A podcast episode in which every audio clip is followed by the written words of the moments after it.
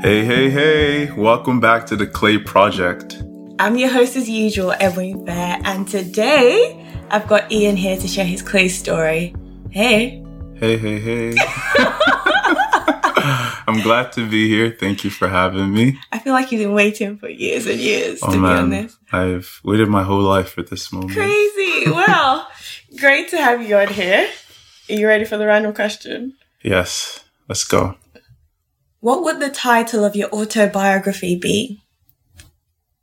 Autobiography is when you write your own book, Yeah, yeah, yeah. about yourself.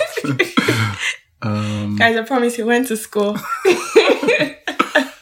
it would be something along the lines of pursuing God or finding God in the midst of this chaotic where I feel like that's what like my hmm like there's been so many different voices, distractions, so many things competing for like my attention throughout like my 25 years on this earth. hmm And it's just like my life just feels like it's been filtering through all of that to find God in the midst of the noise. So Yeah. finding God in the noise, nothing fancy. I like that. It seems like a very serious book. Like, you know, one of those like little short books that you have to sit down next to your Bible and read kind of vibe. hmm Yeah? Yes. Is that the vibe? I don't know if it's going to be super verbose or it's going to be more, you have to read it many times. Mhm. You always go back to it. But yeah, I think it'll be very practical Mhm. for sure. Alrighty. This is a nice segue into your clay story. So, whenever you're ready, tell us a bit about you. So I'm just going to give a bit of a background. Uh, so I'm Nigerian. That's where I was born and raised. So I grew up in a Nigerian home, born in Lagos. And I grew up in a predominantly uh, Christian home. And yeah, there was nothing crazy about my upbringing. You know, it was the typical, I would go to church on a Sunday. Um, my parents were super involved at church. So we would also go during the week, mm-hmm. midweek services, sometimes on Saturdays, because they're also part of cleaning ministry and just serving in different areas. So mm-hmm.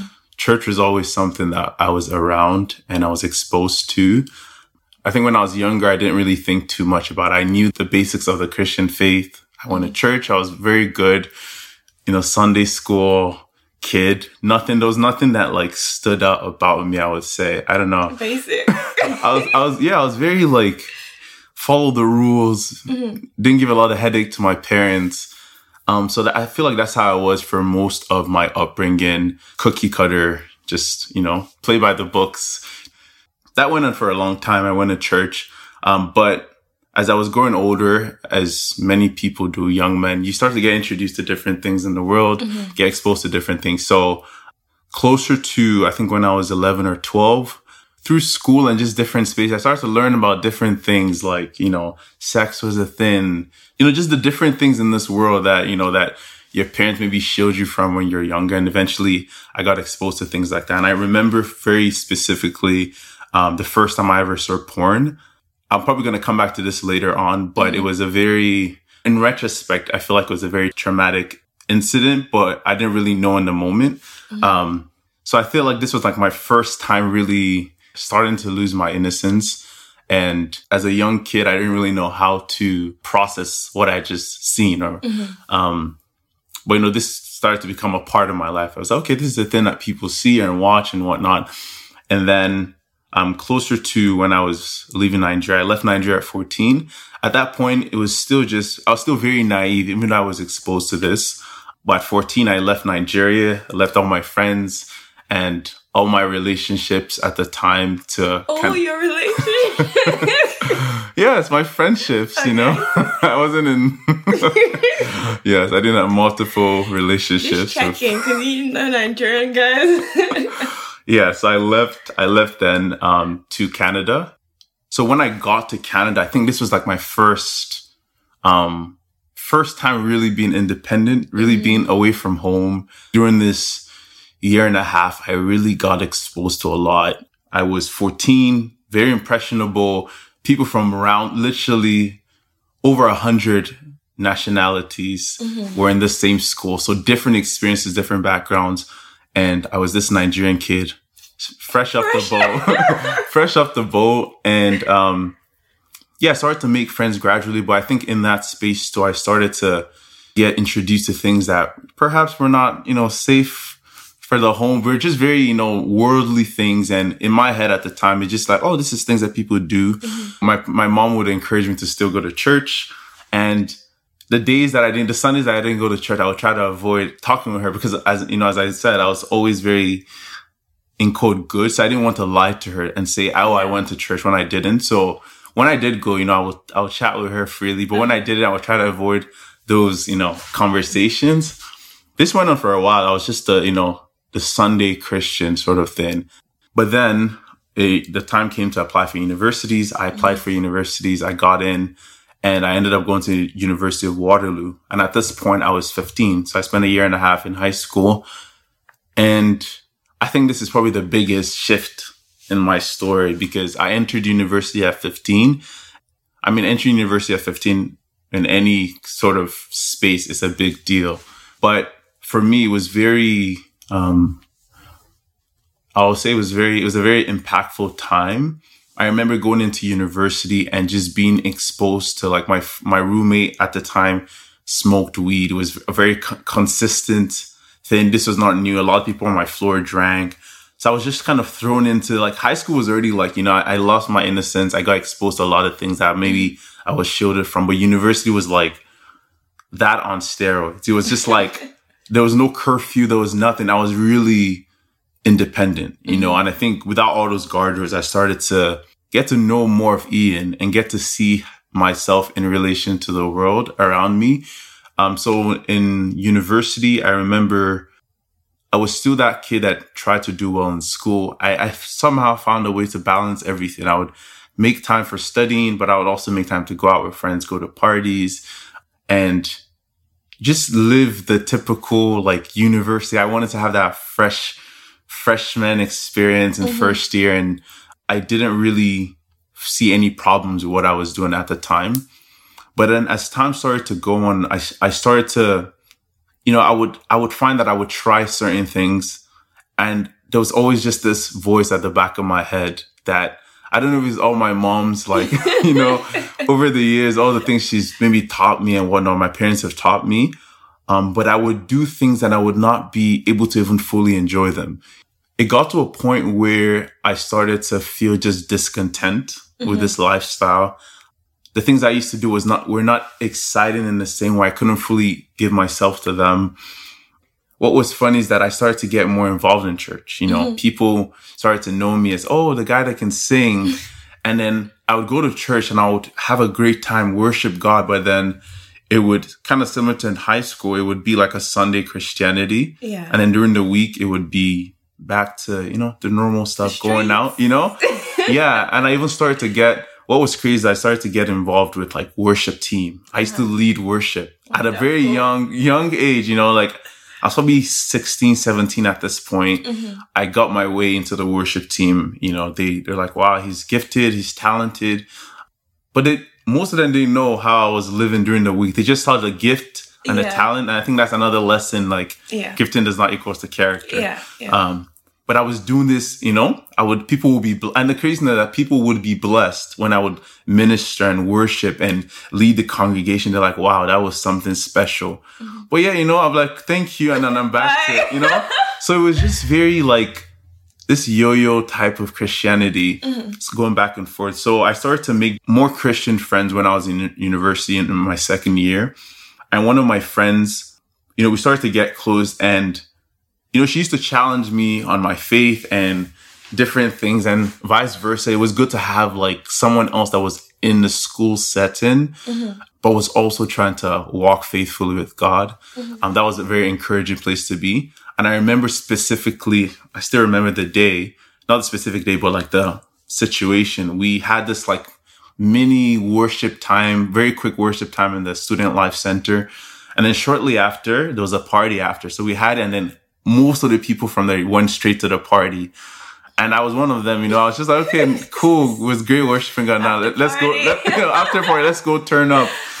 And I remember going to that, having fun, you know, in, in the campus pub.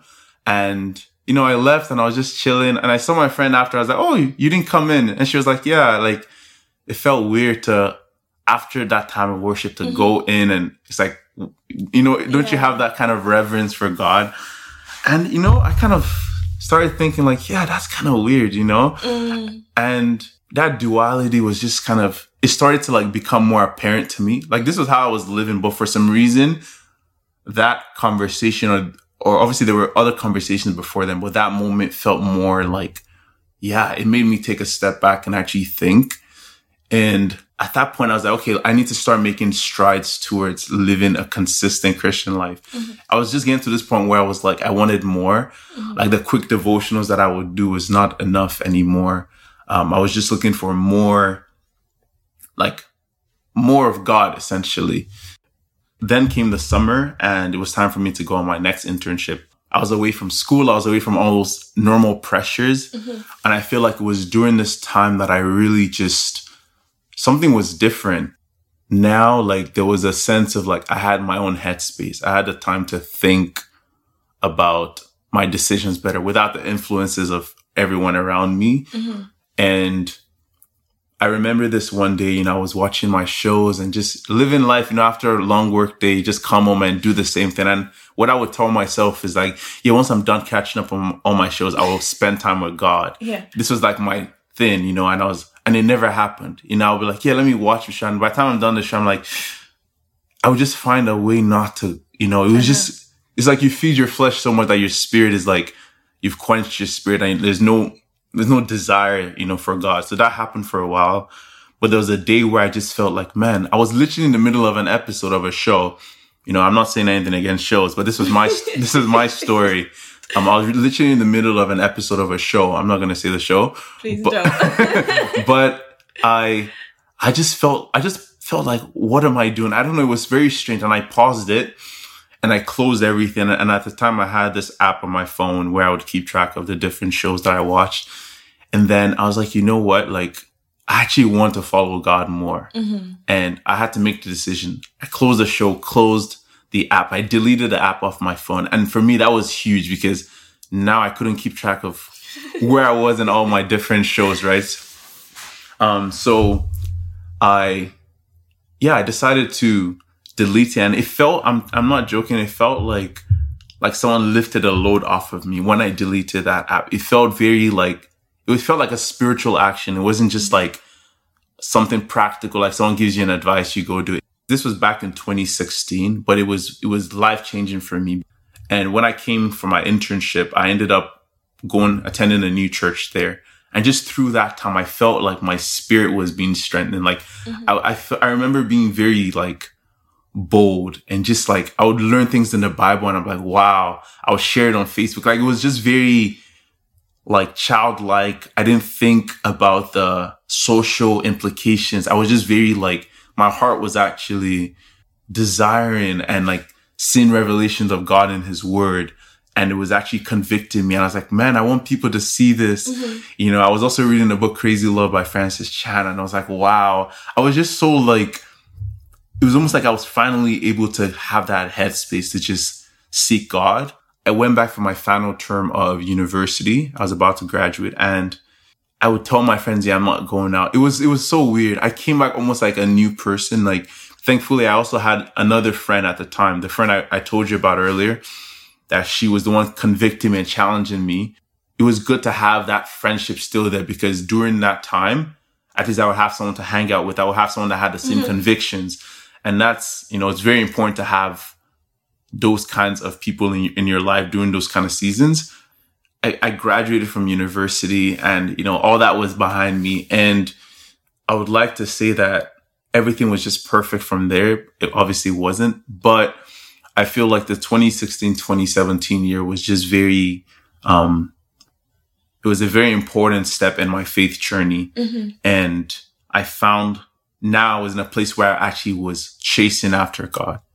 Um, obviously, there's a lot of things that happened between 2017 and now, but I feel like it's been a journey of just getting to know God. And I think kind of mentioning, going back to what I mentioned earlier about like at, at 12 being introduced to porn and different things. I think now, um, from that time on, I started to, I started to understand like what the love of God really meant.